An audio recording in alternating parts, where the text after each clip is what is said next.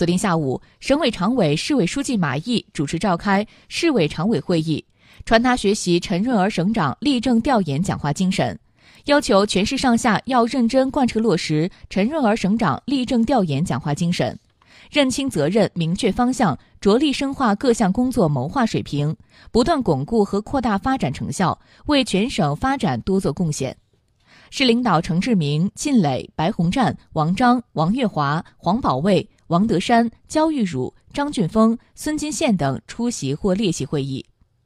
会议传达了十一月二十九号和十二月三号陈润儿省长在郑州市调研讲话精神。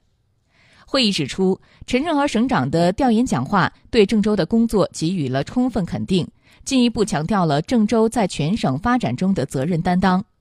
陈省长对郑州下一步发展要求指示，具有很强的指导性和针对性。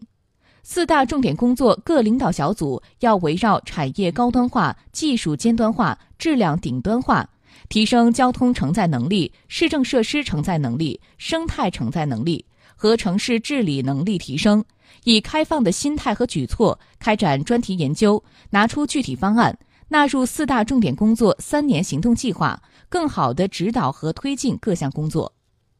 会议指出，要坚定信心，全力冲刺全年各项目目标任务；要从陈润儿省长对郑州工作的肯定中坚定信心，按照既定工作部署，进一步加大推进力度。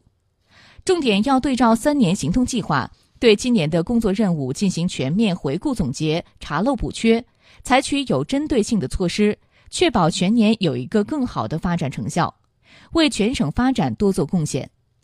要做好明年各项工作的谋划工作，突出项目带动、项目化推进，通过项目推进促建设、促投资、促调整、促提升、促作风转变；